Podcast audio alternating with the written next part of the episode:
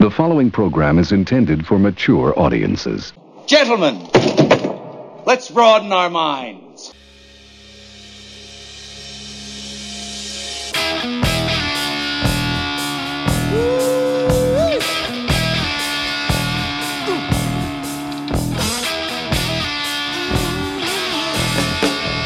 It's Big Boom Radio Friday, people, so it's time once again for the Big Boom Radio podcast, Riffs and Rants, with Johnny Teflon and Michael Sean Lee. Both barrels, both sides, and a lot of good music, too. All I know is this violates every canon of respectable broadcasting. Indeed, it does, my friend. Indeed, it does. And we'll be right back, folks, after the first gem of the day.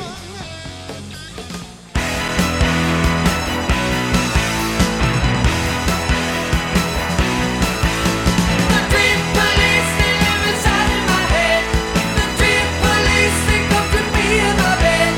The dream police they come to arrest me. Oh no! You know the talk is cheap and those rumors ain't nice.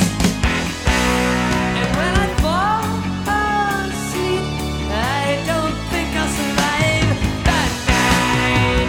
That night, 'cause they're waiting for me, they're looking for me. Every single night they're driving me insane. Those men inside my brain. The dream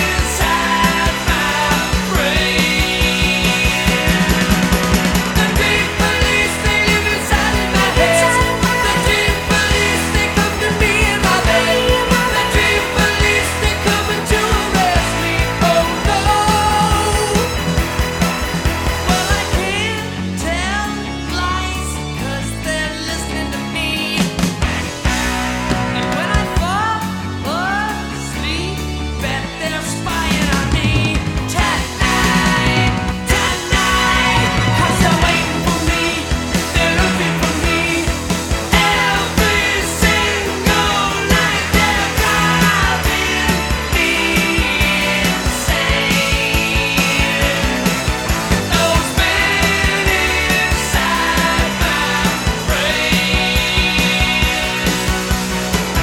try to sleep, they're wide awake, they won't let me alone.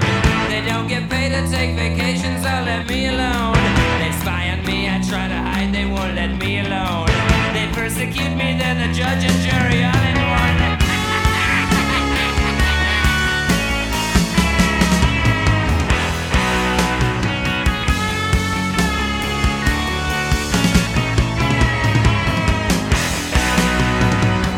Cause they're waiting for me, they're looking for me.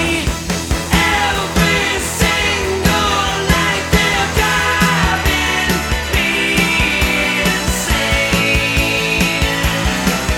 Those men inside my brain.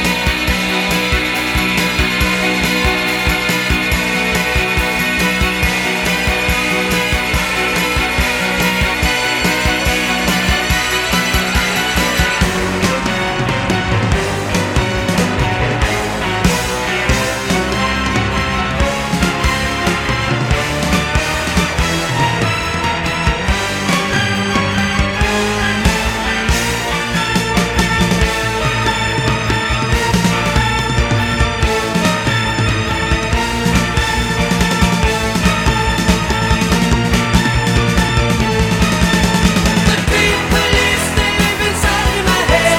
The deep police they come to me in my bed. The deep police they coming to arrest me. The deep police, police, the deep police, police, the deep police, the deep police, the deep police. Yeah, huh? Little police. Ah, a little cheap trick there. All right. All right. You know, I always liked that uh, that that song as a kid. Yeah. got a lot of airplay, and I liked the album cover because it was really just theatrical. Oh you yeah. know. The the the uh, Cheap Trick, I shouldn't say no Cheap Trick. Cheap Trick growing up was a fascinating band. They were they were unusual. Their drummer was Exactly. was They did not fit unusual. into- and- and, and Rick you- Nielsen was the guitar player. yeah, I yeah. believe. With his like freakish, I mean, yeah, funky hats and six neck guitars, right. that kind of shit. Yeah, with the funky hat, he was like, yeah, as a kid, I thought he was like the American Angus Young, you know. Interesting but, thought. um, and he also reminded me of one of those Barry boys. There was Yep, like the brunette yep, and the blonde yep. one, the dopey one, I think the dopey one. Yep. But yeah, uh, apparently Rick Nielsen, guitar aficionado, got a lot of credit Yeah. in later years for being just that. Yeah. I think we And- uh, we managed to correct a bit of an oversight too, because I can't recall us using much Cheap Trick. And we haven't. No. And as uh, you know, classic rock aficionados, They were they were a seminal band. Sure, you know they had a sure. lot of influence on a lot of different people. They were I think they were part of what was called that new wave Yes. thing in the nineteen Yep. late nineteen seventies that kind of lumped a bunch of bands and a bunch of different Mm-hmm. styles together because it was like fuck we don't know what to call them. We'll call them new wave. We'll Right, do that. right. You know, and Perry, Tom Petty was in that category. Yep. Uh, you know the new romantics. Yep, You know, kind of yep. they were all kind of lumped into that same. Well, we don't know what the hell it is, so here you go. Right. new But wave. Great energy, an easy Oh, yeah. listen. And uh, even though the, the lyrics don't apply directly to what we're going to talk about this episode, uh, look, we had to mention the police because Yeah. that is what we're talking Well, it seems about. like that's what everybody's talking about right now. good and bad. It's true what they say cops and women don't mix. It's like eating a spoonful of Drano. Sure, it'll clean you out, it'll leave you hollow inside. Yeah, it's it's yeah, it very much is. It encompasses the whole range, but uh, it's not just police. o- Obviously, it's reforming the police. Yes. of somehow, and I think that people have gotten off of this pretty stupid, short-sighted idea of defunding the police. We hope. I mean, in We a hope. literal sense. Yeah. You know, that was the funny thing about that whole argument was it, it was from so many different directions. You know, most people didn't take it literally. Most people Mm-hmm. didn't take it as, well, we're just going to end the police. Right. But there were some people that did. And, And it there was still like, are. you kidding? But it turned out to be a political landmine. And uh, luckily now it's, it's pretty much off the table. Yeah. However, in the recent spate of unfortunate uh, shootings and the guilty verdict of Officer Psychopath over there in Jesus, Minneapolis, I'm telling you. you know, I think now it, it's ripe for some change. Yeah, I mean, Right. people people I think have have graduated from this idiot idea of of defunding the police, and and I want to say that reminding people that I'm the liberal portion of the show here. Well, of course you are. know, and Yeah. and so much of of that fucking stupid idea came out of the left. You know, it was knee jerk, it was stupid, and it was extremely short sighted. Right. Uh, and I think a lot of cooler heads have prevailed, and now we're talking about reforming. Now we're Yes. talking about how can we make this work better. Because you can make things better without making the police the enemy. Oh, yeah, without It's w- time without to wiping upgrade. them out completely. Exactly. It's Yeah. time to upgrade the way we do things. And to that end, um, I have a couple ideas on perhaps how we can do that. Yeah. Now, you know, b- b- before I get into that, just some very basic facts. Um, you know, truth be told, uh, based on the latest figures, whites are shot by police at a much higher rate than African Americans. Oh, we're, we're talking like pure volume, right? Pure- yes, pure volume. Uh, uh, you know, definitely twice as many. Well, more white people, more white people are going to get shot. And that's the thing. You Yeah. need to look at these numbers proportionately, okay? Yep. Now, if uh, 13%, uh, the latest average of, of our population here in the United States is African American, and you look at them getting shot half as much as white citizens, that 13% now becomes a lot closer to the 50% of- Parity. Of, exactly. you know, you, you- that's the best way Yeah. to put it. You're heading towards parity. I, I would be very interested to see if some of the focus shifted over to, you know, these are the white people getting shot, and these are the circumstances under which white people are Oh, getting yeah. shot. It needs to be drilled down. and see if see if they match up to you know what are you know what I think we've seen is the the bizarre circumstances of black people getting shot. Right. You know? I mean, because yeah, it, it, only a fool would tell you that the real issue when it comes to the shootings isn't black on black violence in the inner cities because it's out of control. Well, I stumbled onto a, a stat that you and I were discussing uh, pre-show that you know you kind of took a lot more in stride than I did, but uh, police in America kill an average of three people per day. Now, yeah, yeah, and granted, that didn't surprise me. I kind of didn't blink to that. Well, you, you put it in context, which was which was a smart thing to do, you know, as far as like inner cities and the sheer number of Americans and whatnot. Sure. But uh, but just that fact alone, kind of smacked me in the face. I mean, I Right. didn't really think it was a situation quite to that extent. Right. You know, and, and, and again, you, you calculate three people, 365 days a year. Police are killing a lot of people. Right, but then again, if you look, um, you know, at other figures, which I actually had handy, but I'm not going to waste time diving into. How many people die every day in this country in automobile accidents? Oh, sure. Okay. And, and true, the vast majority of the police in this country, if you take in everybody who wears a badge, Mm-hmm. you know, the vast majority of them never use their service revolvers. True. You know, true. so, so, you know, and yeah, I mean, we'll draw the differentiation between reality and, and Hollywood later on. But, um, you know, in, in short, to keep things moving along, here are some of the, the thoughts I had about uh, revisions to standard police procedure. Okay. And I know a lot of people are like, is this where he says the funny stuff? no, no, folks. This is actually a somewhat serious topic. yeah, actually it is. Because, hey, at this point, it could be you or me shot in the street tomorrow, you know? This is also true. I'm not. I'm not initially apt to mouth off to people in uniform, Yeah, but you know I- we all I- have bad days. Try and avoid picking fights with people who are armed. I don't care what Exactly. they're wearing. Right. All right. So, a- as I said for a long time, and I probably mentioned this on, on other episodes of Riffs and Rants, I think uh, policing as, as a job needs to be treated more like the military in so much as you need to send these officers out not as a 20 year career in the street seeing the worst of society every single damn day. Yeah. You need to break it up into something resembling tours of duty, just like the military personnel have Interesting thought.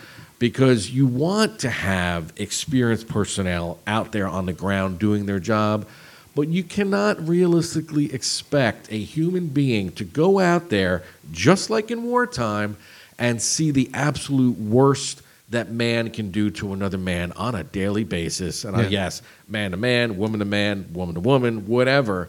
They see the shit of society Oh, yeah. every single day. Oh yeah, no, the the rotation idea makes a lot of sense. I lived in Los Angeles for a long time, and to subject, you know, these guys to having to patrol like South Central LA every day for you Mm-hmm. Right. know God only knows how many years at a time. That's going to warp your perspective on humanity. Because and and warp is a good word because you're looking at a skewed section of society based on who lives there. All right. Yeah. So if you're in South Central LA, yeah, you're going to look at people of Hispanic uh, descent and African Americans on a certain slant. It's going to give you a distorted view. Of Right. it. If Yeah. you're if you're a cop on the mean streets of low income Idaho, okay, you're going to be looking at kids with cornrows trying to act like rap stars as the enemy. Yeah. If you're in Chicago, it's going to be predominantly African American. You know, like, does everybody have a gun here? So on and so forth. But if you were to break this up by tours of duty and say each one could be two years. Yeah. Okay. You're out on the street, you're doing a patrol. Then when your two years is up, you come back for a psych evaluation. You kind of get debriefed on your experiences thus far. Yeah. And then you're able to sign up for another tour. Now you'll have a maximum, I don't care who you are, of five tours of duty. So that's Right. 10 years out on the street. Again, so you're able to cycle in and out experienced law enforcement personnel. Yeah. But after that fifth tour, that's it. Now you can either take a desk job at the headquarters or teach at the academy. Right. That's it. Those are your options. Or get out and, and collect your pension. Right. Okay. Now, another way to look at it was, you know, they're, they're calling for more uh, a, a psychological approach, and they, and they want Right. um, not human resources people, but social workers, you know, Sure, to, to sure. handle some of these. yeah, people that are, instances. that are more attuned to the psychological side of things. Right. But Yeah. most cops will tell you the scariest part of their day is something as mundane as a traffic stop, let alone their, in their opinion, based on polls, the most dangerous situation is a domestic. A domestic, dispute oh, call, 'cause absolutely. You never know what you're walking into. Oh yeah. Well, you're talking about a situation that's emotionally charged. Yes, and, And that's- you're walking that's- into a heated situation. Yeah, there's okay? no logic involved, and that's what makes it truly dangerous. Sure. Right, and what happens when you put something hot into a cold vat of water? Yep. It sizzles and it pops, and nothing good happens. All Yeah, right. yeah. So in this case, I'm kind of on board with, you know, first of all, always having cops in teams of two. No more of this this one officer responds to a thing. And look, if it ain't in your budget, Townships of America, get it in there. Find a way. Right, okay. right. Take the supercharged V8 out of the patrol cars, which you're not supposed to be using anyway, Yeah. and add some people on the force. Better use of funds. Yes. Yeah. But make those tandems comprised of a a let's say for lack of a better word, standard police officer with all of his police training, as well as someone who has that same training but a specialization in either psychology or sociology Right. who can identify and advise on these situations as the tandem approaches them.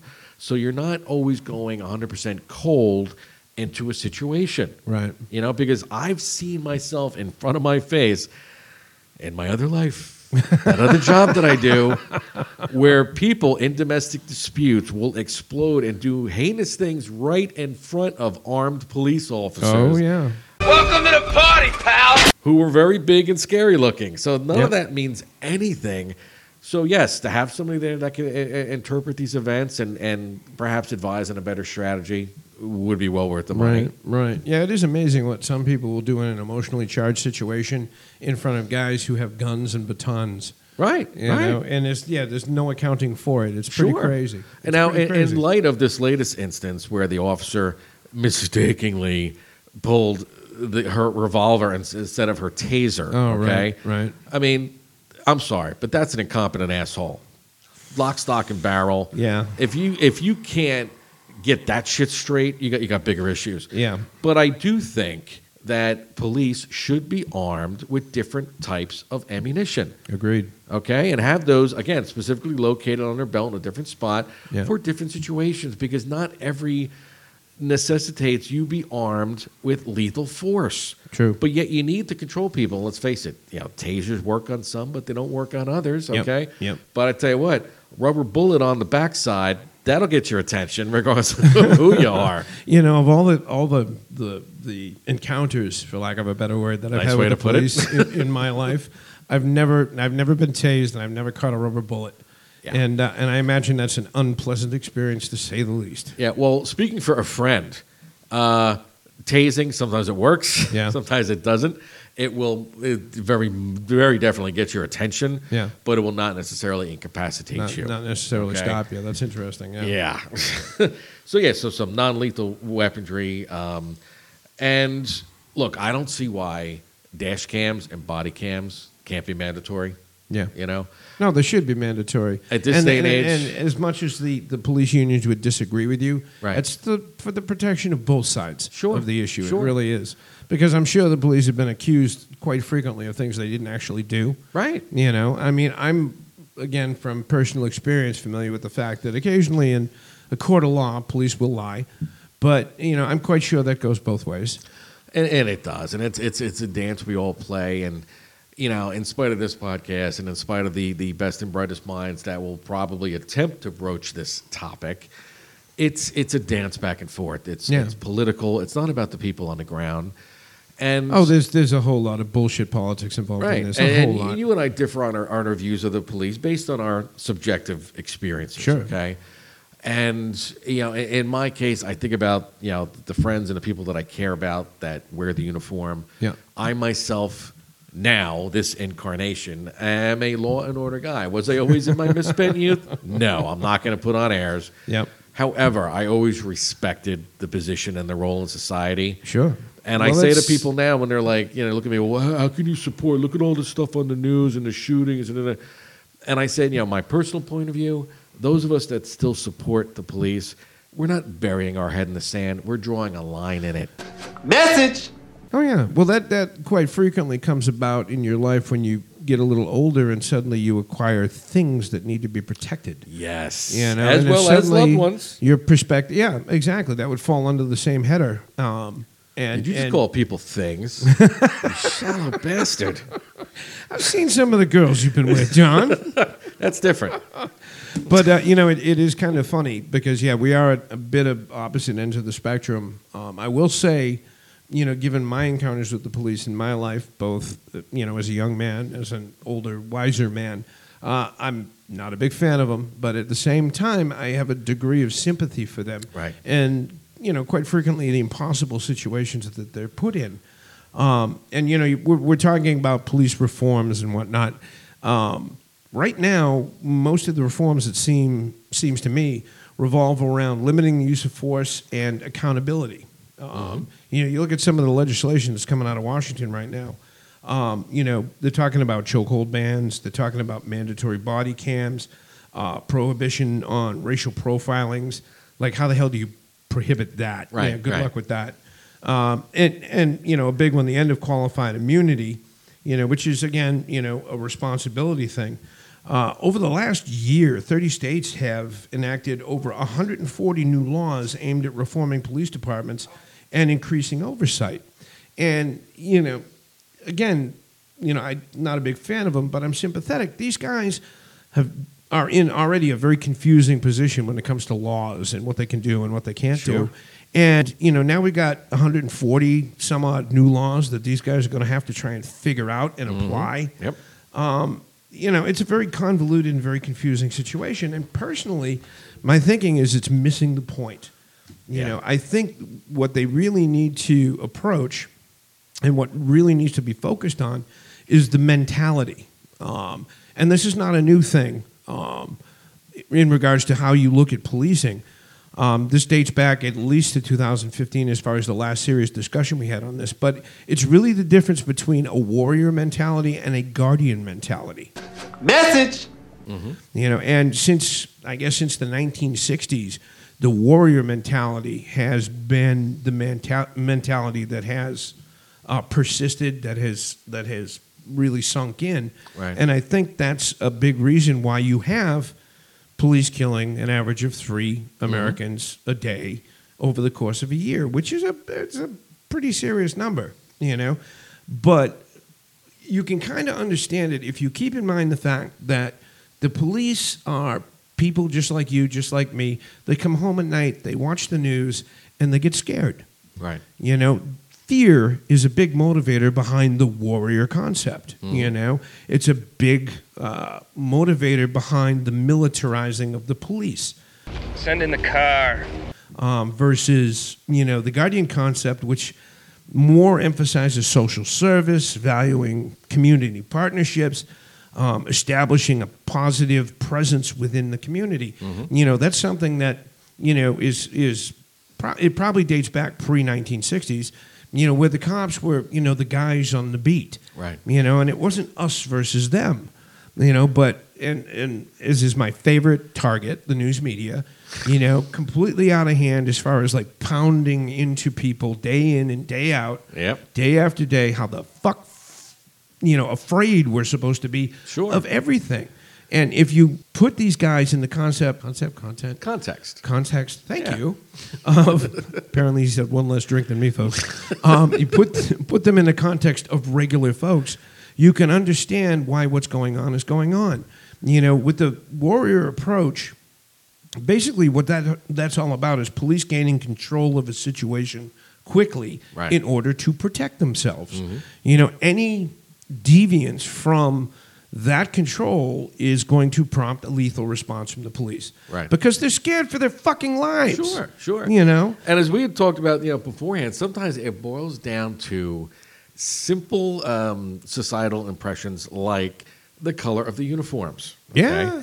Now, uh, uh, drawing on your comparison there, a guardian wears blue. Where's navy blue? It's a safe color. It's- it's Everybody non- gravitates towards that. non-threatening, Right. exactly. A warrior wears black. Yeah. Okay. Yep. And let's say a, a servant, for lack of a better uh, word right now, wears tan. Okay. Yeah. Now, if you think about it, for different branches of law enforcement in this country, those three colors come into play. Okay. A lot of city cops has always been navy blue, with Right. the big coats and the buttons and everything, Yeah. a guardian type figure. Yeah. Whereas the the special weapons and tactics teams from most major metropolitan areas wear black, okay, and, and Yep. carry military gear.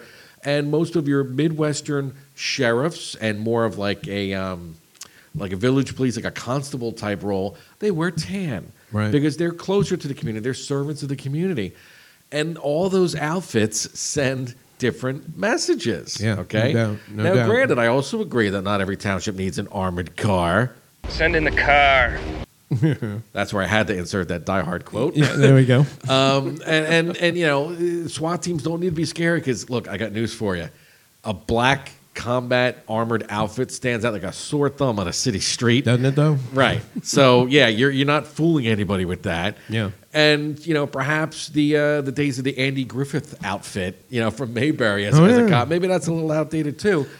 But you I, I don't would need to never be consider scary. Barney Fife a threatening figure. Right, you right. know? But by the same token, you never seen somebody in a Gestapo outfit handing a, a chocolate bar to a homeless youth in the middle of World War II. Not gonna happen. Those Yeah, those never happens. uniforms Never are happens. meant to inspire terror. Yeah, and fear, just like absolutely. every single NFL team now has a black variant. Yeah. Why?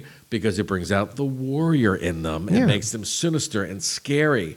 So you have a situation now where you have the police uh, entering into a scenario, and everybody's scared. Right. Everybody's Right. scared. You know, the police are giving off an impression that is scaring the citizenry. Yep. The citizenry is also already afraid, you know, of the police. The police are afraid of them. They're afraid of the police. What the fuck do you think is Right. going to happen at the at the end of this And I- scenario? Somebody's getting shot. Right. Now, you you know, it's, it's a bad example, but why do you think that UN troops always wore those baby blue helmets Yep. with UN on the side? Yeah. Okay. Yeah. Because they're not going to come in with a skull and crossbones on their helmet Mm-hmm. saying, we are here to regulate shit. no, they're coming in to help. They're coming their in to aid. defuse the situation As guardians yes, would, as right. opposed to throwing gas on the fucking fire. Yeah. Yeah, and I, you know, personally, you know, big picture perspective, I think that's really, really where we need to focus our energies on is the warrior versus guardian scenario. I totally you know, agree. You can you can do all of this shit with the body cams and the, the no more chokeholds and all this other stuff. If you can't get the police past the warrior mentality, none of this other shit's gonna work. Right. If you can't get them past the point where they're afraid of the people they're supposed to be protecting, Mm-hmm. nothing's going to change. And the first way to start doing that is to cut this bullshit narrative of the police are the enemy. You're going to have to walk hand in hand with the police either way to make things better. Well, that's- that's gonna stop be with the- the, you know yeah. all these guys are assholes because you know as, as a final snippet before we dig ourselves out of this trench, we again spoke before the show, folks, and, and jokingly because I got friends that are firemen too, but look, firemen are no fucking angels, but they Oh. why, go up why against are we, why are we throwing rocks at Right. the firemen? right? No, I'm just saying, just to keep the even playing field. Oh, hey, fuck them. They get they get laid way more Well, than they any do, 'cause public they're servant firemen. should get laid. and they, go up get against- calendars and right. shit. You but know? they go up against fire. It's like everybody hates fire. That's something Yeah. we can agree upon, Yeah. you know. But look, have you ever seen an overzealous fireman take out your front door with an axe? You know, because you've got like a sparking wire inside the house. You'll you'll appreciate what I'm saying. It's like, did you have to break down the door? And they're like, no, but that was awesome, wasn't it? That was cool. That was really cool. So Yeah. on that note, Well, sir. now, let me let me let me wrap this up. Let me Uh-oh. let me put it in perspective. okay. Um, we have to get to a point where the police aren't afraid of the citizens, and the citizens aren't afraid of the police. yeah. Wouldn't that You know, be nice? Until we get to that point, all this other stuff we're talking about doesn't mean shit, folks. Yeah. Doesn't mean anything. What we're dealing with here is a complete lack of respect for the law. You know. So on that happy note, On that happy note, let's dig ourselves out of the mid yeah, I'm, star- I'm, I'm starting starting to have second thoughts on this middle gem now that we've we've discussed all these things. Well, let's just say it's, it's tongue in cheek, I guess, kind of, sort of. God, I hope so. I mean, it's got the word sheriff in it. It's it's the mellower version too, I must say, of the two versions that Yes! we contemplated. Which it is. Thankfully, we It is. stumbled onto that. Thank you Yeah, for pointing it yeah. out. Oh God. So let's do our middle gem, which is a uh, a classic by Mr. Eric Clapton. Classic cover, no less. Yes. Yes. I shot the sheriff. Let's play it for you, folks, and we'll be back in a few minutes with some things and stuff, stuff. stuff. I shot the sheriff, but I did not shoot the deputy. I shot the sheriff, but I didn't shoot the deputy.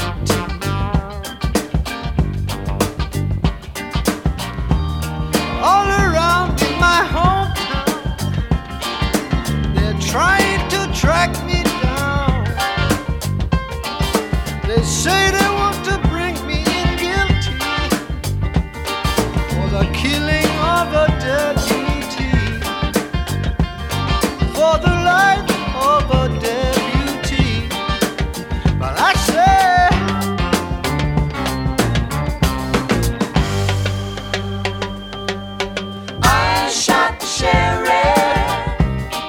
I swear it was in self defense. I shot the sheriff, and they say it is a capital offense. Sheriff John Brown always hated me for what I don't know. And every time that I plant a seed, he said, kill it before it grows. He said, kill it before it grows. I say,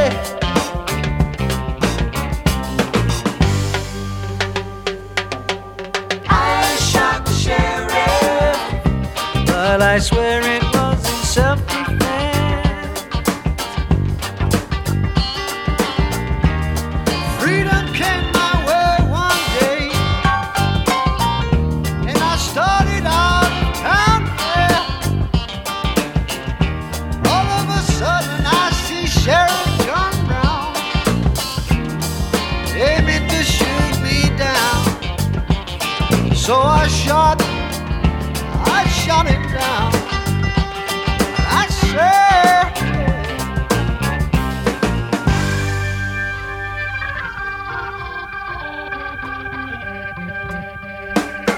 I shot the sheriff, but I did not shoot the deputy.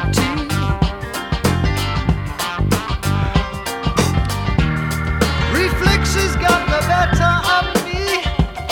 And what is to be must be. Every day the bucket goes to the well, but one day the bottom will drop out. Yes, one day the bottom will drop out. I say,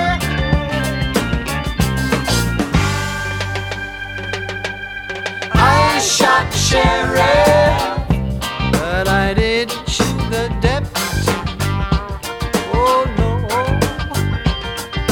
I shot the sheriff. But I did not shoot no deputy. I'll get you swerve on with that one. You get a little groove on. It's it's baby making music. Aye, if aye. not about a See really now, there's, bad. A, there's, a- there's the difference between you and I because I was thinking it was go outside and smoke a J music, you know. well, because that's how you're wired, man. That is how I'm wired, isn't it? It's I'm all kinda about funny like grab that. ass, and you're all about smoke that grass. We would be an amazing bumper sticker if we ran for office. Grabbing ass and smoking grass, Yeah, you know. 2024. There you go. So let it be written. So let it be done. There you go. And we'd win too, God That- damn it. that's we'd good. win. You know what? That's going to be our next T-shirt. I'm for thinking the so. sta- for the I like station. it. yeah. I like it. So tell us a little bit so about of that. course, that was uh, that was I shot the sheriff, uh, Eric Clapton's venerable and I think respectable uh, cover. You know, kind of a nod Mm-hmm. uh, to Bob Marley. The uh, the Bob Marley version came out, of course, on the 1973 uh, Whalers album Burnin'. Um, Clapton jumped immediately on that. Mm-hmm. I mean, he absolutely loved that tune from the first time he heard it, and put it out on his '74 album 461 Ocean Boulevard. Right. And you know, it, it should be should be noted, you know, in these days of, of accusations of cultural whatever the Appropriation, fuck, yeah, yeah. that that was that was out, done out of respect. oh sure. You know, and, and it's it's easy for these idiots these days to make those accusations, and they don't realize, you know, back in the day When you know, music was about the music. yeah, and not their egos. That guys would do that out of respect and and admiration Right, of their right. fellow artists. You know, Clapton absolutely loved Mm-hmm. the the Whalers version of that. Absolutely wanted to cover it. Um, you know, it was kind of a tribute. Right. You know, this was this was him recognizing another artist that he really really respected. And back then, it was, I mean, you, you can't say it's across the board now. I get it. But back then, it just seemed like more of the artists that were active and at large had an appreciation of different musical styles. Absolutely. Than they do today. Now, there are exceptions to the rule, don't get me wrong. Mm-hmm. But, you know, again, drawing on the, the Billie Eilish statement of, of not knowing who Van Halen was, Hmm. you wouldn't see shit like that in the 70s or even the 60s or even the 50s. Yeah. You know? Yeah. Because everybody was aware of what was going on, and it was just like you said, all the stuff. It, it, it was out of respect when they would Oh, cover yeah. somebody else's and song. there was a different mentality involved with music back then. That was at a time period where at least the participants and a, a good number of their audience considered it art. Right. You know, and and that was that was a nod to your influences. Sure. And but think about it. I mean, and, and not to get too, you know, folksy and archaic with it, but it was it was special playing records back Yeah. then. Yes, it You was. know, Yes, it you would was. have to go buy it. It's a 45. It comes in a little sleeve. And yeah, the, the more affluent among us would have a giant stack of 45s, but Mhm. most people would have, you know, five, six albums at the time in their collection. Oh, yeah. And a handful of 45s, and Yeah. you'd play them over and over and over and y- again. you would you would find out the release date Yes. of your favorite artist's next album, Right. and you would be at the record store on that day Exactly. to get your Yep. copy, you know, hot off the presses, so to Yeah. speak. And you that know? that carried well into you know past the eight track phase into the cassette phase. Absolutely. But then really once they started putting stuff on, on CDs, let's say even as a precursor to the digital music. Stuff became, you know, because once you had the, the CDs, it was so easy to do compilations and things. Oh, And yeah. It was so much easier to get the music and, and vast quantities because you could put so much on a CD that you couldn't before. Oh, yeah.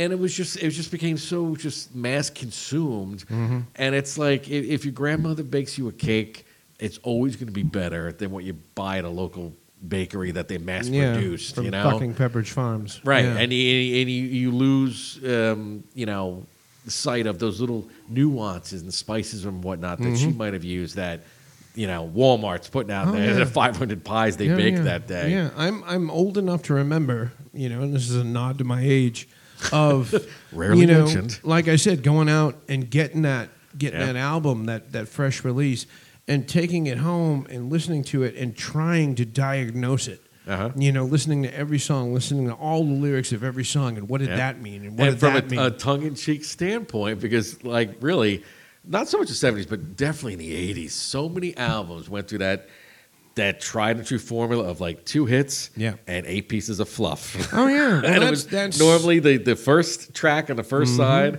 and maybe the second to last or last track on the second side. Those were your hits. Oh, yeah. And the rest of it, sometimes you listen, you're like, yeah. No. Well, that was that was that was the uh, music industry creating Napster is what it was. Mm. You know, that was them fucking over their their customer base, and then Napster was their customer base responding. sure, You sure. know, why when- do I need eight pieces of fluff? I yeah, just want why the do meat. I? Yeah, why do I need to give you fifteen dollars for two songs when I can just download them and fuck you? Right, right. You know, and uh, I c- could fully understand the reaction, and uh, and then you know now we have the situation we have today. But that's a story for another day. Ah, yes, And a speaking story. of stories and masterful transitions, Yes. here we, we come upon our subtopic for today, which is something fun that uh, Michael and I always get to talk about off air. Um, different types of songs that, that we love. You know, Yeah. what makes a good song better than another song? And something we both enjoy, like many, many people, are songs that tell a story. Is this a kissing book? Yep. And by that, I mean, it doesn't necessarily mean to be a, a, a factual story, something that happened, but with the same elements as a good story a beginning, a middle, and an end, something that takes you on a journey. Yeah, it takes you takes you to a place and then takes you on a journey. That's it in a nutshell. and then right drops there. you off at the front door, kisses you goodnight, and says, hey, let's do this again. Yep. Yep. I know that, that that doesn't seem to happen as much now as it used to. And I tell you what doesn't happen as much now as it used to. You and I doing a top three. We haven't done a top three in forever. We kind of haven't. No. Wow, that's a trip. Yeah. We, we got too artistic for our own good. Is that what happened? Yes. Oh my goodness. We read our own press clippings. Ouch. Ouch.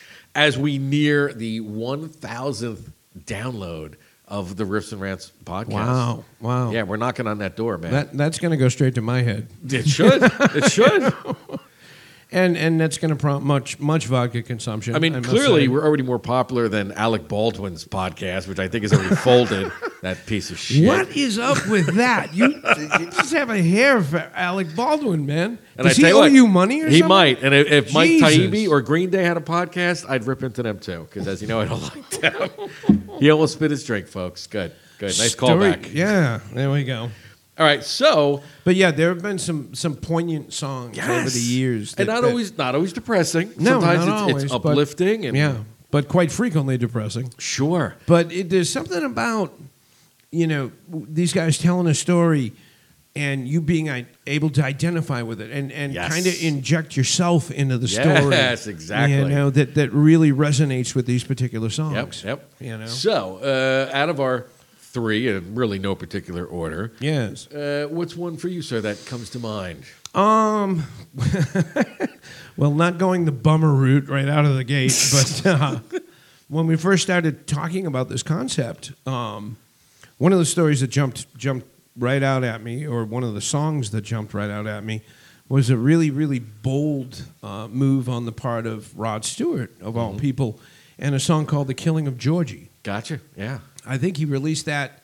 That was actually late 1970s, 1976. Uh, I think it was the same album that had "Do You Think I'm Sexy" on it. Might have been 78. but don't Was it quote me on 78, that. I Yeah. think? Yeah, I think it was okay. 78.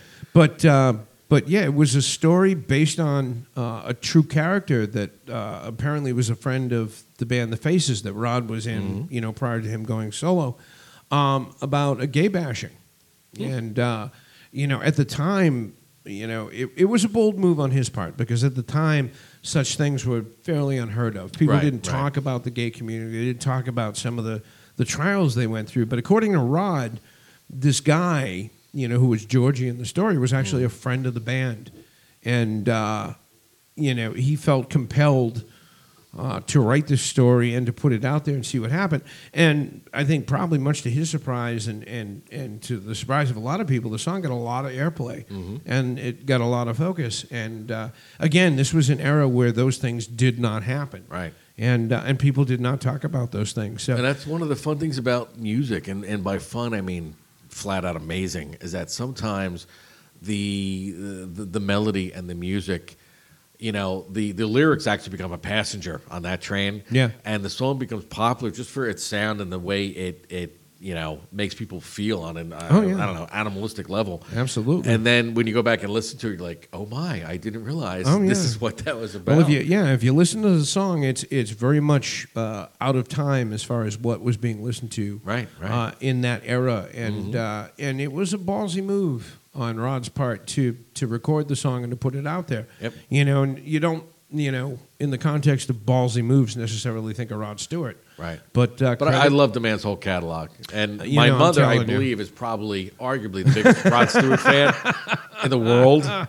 And I, I took her to see him uh, many years ago. Nice. And he was about, I think, a month off of throat cancer surgery. Had Oh, some no polyps kidding. removed. Yeah, yeah. And that son of a bitch. I mean, they don't build him like that anymore. He went out and sang every song. Oh, yeah. And he had backup singers, but he did all the heavy lifting Oh, the man's a pro. started back like from his original stuff in the 60s with the faces and Yep. worked right up through the years and i was like wow Yeah. like just had a newfound respect and he became one of my favorite classic Oh yeah, rock he'll, he'll artists he'll take you on a journey. Oh, he yeah, will. totally, he will. totally. So yeah, that particular song stands out to me as far as like storytelling nice goes. So Nice Over one. to you, John. What do you got? well uh, i'm, I'm going to start with the low-hanging fruit Okay. so to speak uh, mr gordon lightfoot Ah, uh, in particular the record Yes. of edmund fitzgerald man, that song to this day gives me chills. It's when I haunting, hear it. right? Yeah, yeah, and yeah. Um, and he had done a lot of research, and actually he poured through all the newspaper yeah, clippings and everything of the incident at the time.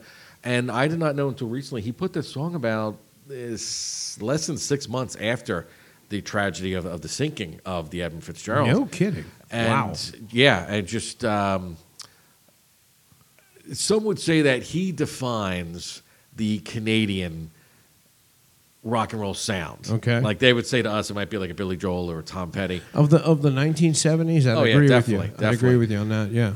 Um, but yeah, I mean that that's a song that I don't care who That you song's are. eerie. You It's- listen to it, it's eerie. and you follow along, and it Oh, yeah. sets the sets the stage. There's the foreboding. You can almost see the clouds coming in. Yep. Off the big lake they call Gitchigumi, right? Yeah. well, it's kind of funny. It's it's it very similar to the movie Titanic, where Yes. you know how it's going to end Exactly. and you got to listen anyway. You got to go there with them, and you got to experience Yep. it, and you got to listen anyway. And fellas, it's been sure nice to know you. Yep. As the Yep. captain said. Oh, yeah. That's Yeah. one of mine. What do you got, brother? Good call, man. Good call. Uh, I'm gonna I'm gonna uh, take a little leap here of, of privilege, I guess, and Uh-oh. and and say my number two choice is a tie. Okay, Um, okay. Between two songs, actually, and shockingly enough, this is from a more modern uh, rock band. Though it's kind of disturbing to me that these guys are now considered classic rock. When you know, I remember, Welcome to the party, I- pal. I, know, I know. When I remember these guys were out front and they were cutting edge, uh, but two songs from Pearl Jam uh, off of their debut album Ten, uh, and a credit to you know the fact that these guys were artists coming right out of the gate, and uh, and to Eddie Vedder, uh, tribute to his songwriting ability when he was barely you know in his early twenties. Um, but they nailed two songs off their debut album that were in reference to true stories. Um, the first one being "Alive," of course. That was that was Eddie talking about his life growing up and discovering that the guy who he thought was his father wasn't actually his biological father. And at the time of finding this information out, he also found out that his biological father was dead. Right. So there was no chance of making a connection, you know? And it kind of led to Alive, at least coming out of the gate, being one of the most misunderstood songs um, of all time. It has since evolved into having a different meaning, and Pearl Jam has embraced that meaning, you know, the meaning that people have, have uh, ascribed to the song of being, you know, of resilience and I'm still here.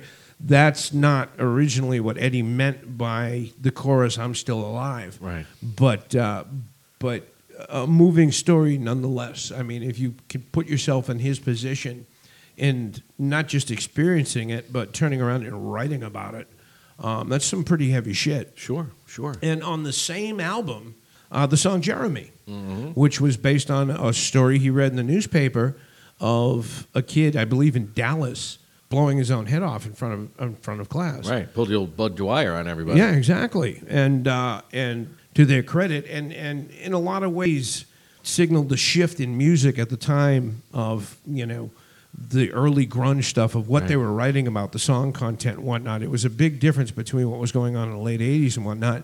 But you know, he managed to. I don't know, for lack of a better word, maybe identify, Mm-hmm. you know, if not with the kid himself, but, you know, more along the lines of the narrator in the story being somebody in that classroom Right. who knew this kid. And if you think about it, that was what, 93, 94? 92. 92. Yeah, he wrote the song, the, wrote the song in 91. Um, the album blew up. They released the album, if I remember correctly, in late 91, but it didn't blow up until early Right. 92. Now, to use an old timey term, I mean, the foresight it took to put that to vinyl and then to see prophetic. Yeah, you yeah, know? kind of a kind of a premonition of things Yeah. to come. And, you know, even though I'm not, you know, the world's biggest Pearl Jam fan, you know, out out of the grunge pantheon, I was Yeah. always more of an STP guy. Yeah. But I will definitely give uh, a nod and a tip of the hat to Pearl Jam for their storytelling. And another one that comes to mind clearly is, is Better Man. Yeah. Because the Yeah, way another they, song they based paint on- yeah. that it's it's almost like um, like a one scene play the Yeah. way they, they write these songs Yeah.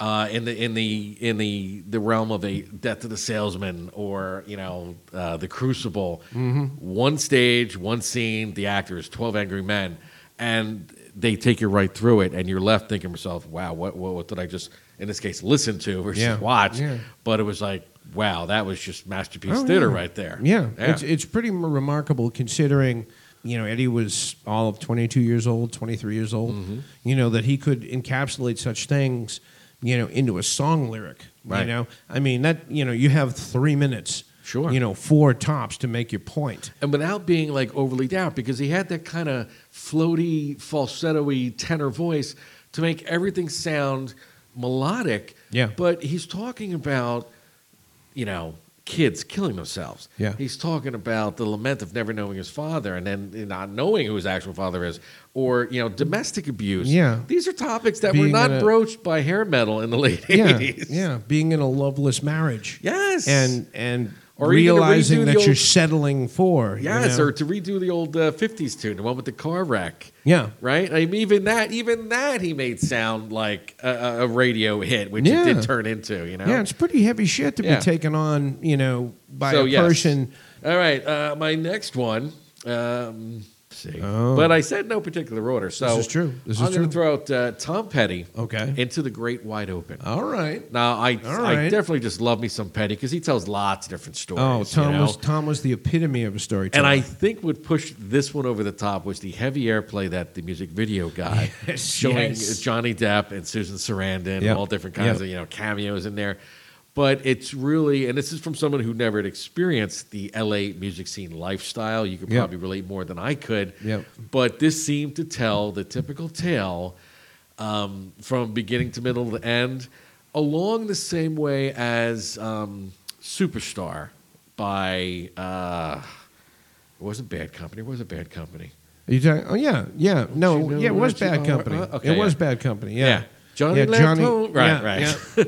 but it's that, that same kind of thing, and it's also similar to the Foreigner song, uh, Jukebox Hero. You Yeah, know, it yeah. tells the same story, but in some way, Tom Petty did it better with this because it's, it's that sardonic humor that Yeah. he had and he would inject in his lyrics a lot of times. Oh, yeah. Where it was just modernized and it was fresh and it was fun. Yep. So even though you know the guy kind of winds up at square one again at the end of the song, Yeah. it's been a hell of a ride. Well, that was that was definitely one of those songs where the video really blew up what the song was about. You Mm. know, just taking the song on its own, you know, it didn't it didn't really it wouldn't necessarily carry as much weight, but when you attach the video to it, Yep. it's kind of like an aha moment where you go, Yep. "Oh, yes," Yep. and then you can relate to it. You know, that was back when you know videos were considered art. You know, Yes. to some I extent, an remember the art day form. it debuted. It was like, well, it's a long one, but it's it's you know Tom Yeah. Petty's latest release, and Yeah. again, as soon as you saw those those major stars at the time, Yeah. you're like, oh, this is going to be good. Yeah. We're, But- tell- we're telling a story here, folks. and we've got participants. We've got, like, cl- you know, category A actors to help us help us Totally. along with this to get the point across. Yep. And, uh, and yeah, it, it made all the difference, really, seeing the video. You definitely, like I said, had this kind of aha moment, like, okay, Right. yeah. And if you were at all, you know, in and around that industry, it made perfect sense. Mm-hmm. Sure, You know, sure. you you could even say you might have known people. Right. Like, you know, the guy. you Sure, know, sure, Eddie, yeah. was it? I think in the song. Yep. Yeah, yeah, yeah. He met a girl out there with a tattoo too. Yeah. Man, that's Great that's like lyrics. vintage early '90s stuff. We'll listen to that and drink more later. I think so. I Over think your so. third one, sir. What do you got? Well, I, I really got to say, when you initially brought up this idea, um, and I absolutely loved it, um, that this song hit me right, right square between the eyes as the epitome of what we're talking about. And, uh, and no one could have done this better, uh, with all due respect to Gordon Lightfoot, but the master, Bob Dylan, Mm-hmm. Yeah. uh, and the story of Hurricane, Okay. the Yep. story of Reuben Hurricane Carter. Yep.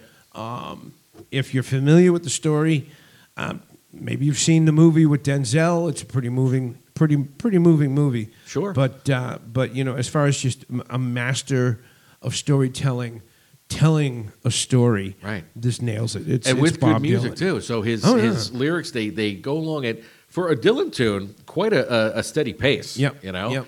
And I think this might have been the last time a white guy used the word nigger and didn't catch any shit right. for it. Didn't catch you shit for To it show you how much Jews Dylan because the has. message is bigger than the word. Yeah, You exactly. would like to think at Exactly. least. Yeah. But it's it's almost like the tempo of, of the song and the instruments used match the frenetic pace of a boxing very much match. so. Very much so. and it's just yeah, it's it's it's a masterwork. It's Bob Dylan. Yeah, yeah, and no, That's nobody. what I was gonna yeah, say about Bill- that. Bob's in a in a class by himself. Sure. Yeah. All right. Well, my last one, um, the the artist was a no brainer. Uh, you know me. I'm going to go with Billy Joel. Okay. The the the sound and rhythm and feeling of New York in the '70s. Another great storyteller. and I tell you what, the argument could be made for Piano Man as maybe the archetype of all storytelling Oh, God, yeah. songs. Well, and that was about himself. That was Yes. that was something he. Autobiographical, Yeah, right. yeah. But I'm going to go for, you know, for the one that takes you on the, on the story and the journey, I'm going to go with Scenes from an Italian Restaurant. I like it. With Brenda and Eddie. Oh, I like Because it. it's someplace we've all been. Yep. You know, you got your group Absolutely. of friends, you're going to the same bar every night, you're living the life. You know, If you can't identify with that song, You need to get you out know, of your town. c- come out of the cave, folks. Come out of the cave. Because yeah, that that had that everyman quality. Totally. You know, it- very much parallel to what we were just talking about with Tom Petty. Yep. You know, where these were guys that could get into the, the everyman head. They get and their then- apartment and with then deep tell the piled story. carpet and a couple of paintings from Sears, And then, There you you know, go. as time goes on, it gets a little stale, but they realize, and we've, again, we've all been there. Yep. You can't go back. No. Because those experiences of, of your 90s and, or your 90s, of your, that, that was us, of your early 20s and your Yep. friends and, and Oh, growing up, yeah. you can't go back to that. It's not possible. Right. And, you know, you don't realize, it's kind of like that Joni Mitchell tune, you know, you don't realize what you got till it's gone. Yep. You know, and, and yeah, Billy was a master at that. Yeah, You know, and just, you I mean, think- a lot of his stuff. You know, New York Oh, yeah. State of Mind. I mean, the Yep. way he can evoke uh, imagery and, and feelings. Oh, yeah. I mean, he could write a song about eating a bagel in the morning, and I'm like, oh my god, I've been there. Seriously, The epic experience. Right. Oh, Right. yeah, It's- sure. It's sure. ridiculous, but it's true. Yep. Um, so yeah, so that was my my, my no brainer. Good, good call, brother. And I tell you Good what, I call. would throw in, even though we're a classic rock station, or so Yeah, they it's- tell me by the press clippings. that what it is? Yeah, Yeah, okay. I, I have to go, and I know you agree with me on this. An honorable mention for Frank Sinatra Absolutely. because a lot of his, uh, let's say, torch songs, as they're known, Ugh. really take you to a time and place that not only can we all relate to, Mm-hmm.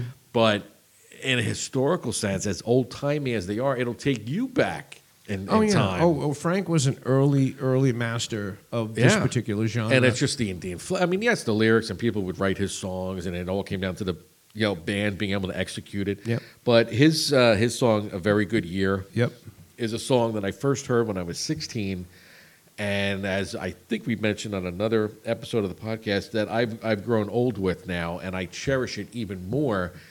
Just like the damn lyrics said, you know, because now Yep. all these years of my Yep. life are like a vintage wine from a fine old keg. Oh, absolutely. And it's slated more towards men, but I'm sure women can Oh, appreciate it too. Well, if you can't get with one for the road, Oh yeah, one for my baby. Oh, she's you so know, good. Yeah, I mean that's that's an everyman experience Right. if there ever was one. and it puts you in that sub-level hotel bar in Yep. New York City as he's sitting there talking to the bartender. Again, if if it doesn't take you there or affect you, you're a lizard. You have ice water in your veins, and I don't want to know you. But yeah, so Yeah. Frank gets the the dual mention The- the- honorable. yeah, the respect nod. nod. Yeah, Yes. absolutely, absolutely. So now that being said, ooh, I, I feel so emotionally refreshed. I I'm glad we know, did that. yeah, All that felt kinda 'Cause We haven't good. done a top three and four ever. I gave you the uh, ignominious honor of um, ignominious, And yeah, Yeah. it was it was a tough call too. Tough as call. ignominious as it was. right? To do that Yes. final jam, and I believe you touched on one of the songs you mentioned. Which, Yeah. which one did you go with? Um, I'm thinking we're leaning towards Jeremy, Nice. just because it, it just people need to be. I know it's one of the most popular Pearl Jam songs of all time. It's one of Mm-hmm. It's because it's damn good. Oh yeah, one of their most downloaded songs and whatnot. Yep. But yeah, just so just so people can wrap themselves around the emotion that we're talking about with some of these songs. Sure. I think Jeremy is a good representation of that. So let's go Aces. with that from uh, from the Pearl Jam album Ten. This is Jeremy. All right, we're going to spin this one for you, folks, and we'll be back in a couple minutes with some more things, stuff, and endings.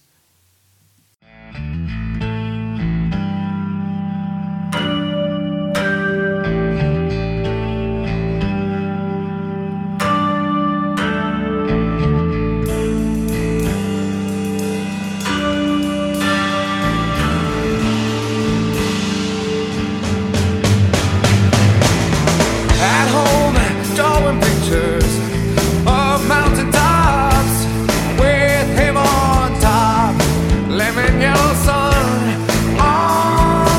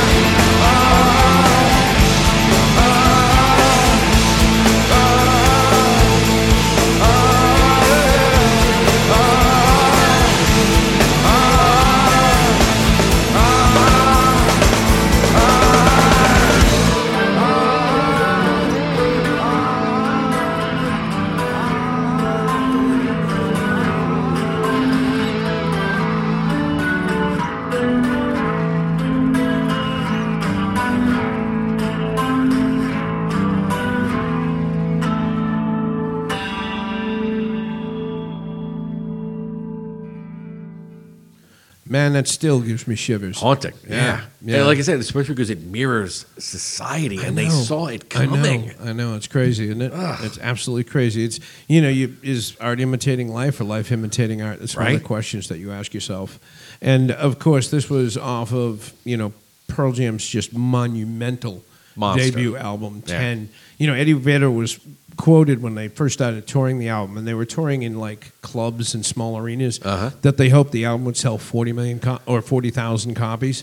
He was off by about twenty million Right. you know and uh, you know ano- uh, the rolling stone writer i forget which one uh, surmised that if this was the only album that pearl jam ever released it would cement their place in rock history Right. and it's true you know and i, and I guess we're fortunate that the, you know they've, they've gone on to produce you know another i don't know seven eight nine studio albums Mm-hmm. and and you know a, a ton of touring and and you know uh, bootleg, you know, Sure, band release sure. bootleg stuff that was all great. But uh, but talk about a way Yeah. to start to you know And again, break the accompanied original by ground. a, a a fantastic video. yeah Haunting, Oh, the video slow mo, was- black and white. I Yeah. believe it was shot in. Yeah. I'm talking to you, MTV. Where are the fucking videos? no really Really? I mean, it's just yeah this was another instance where the video just iced the song's place Yeah. in music history. And the fun thing about videos, and I, I just noticed from my years spent, you know, DJing,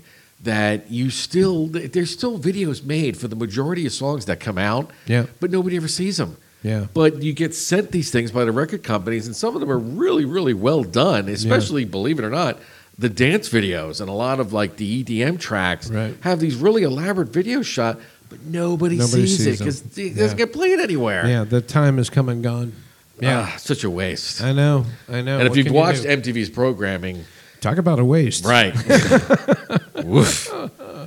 So anyway, moving right along. Yes, sir. What's new in Big Boom Radio this week, John? Well, I tell you what, in, in short, you know, still recording a lot of stuff. A whole new slate of shows for another week just came out. Nice. Um, I went back and revisited again uh, Classic Rock Showcase to make Okay. sure we're up to date with everybody. And I Yep. found, you won't believe the one I found that we were missing that had disappeared Okay. The Doors. No.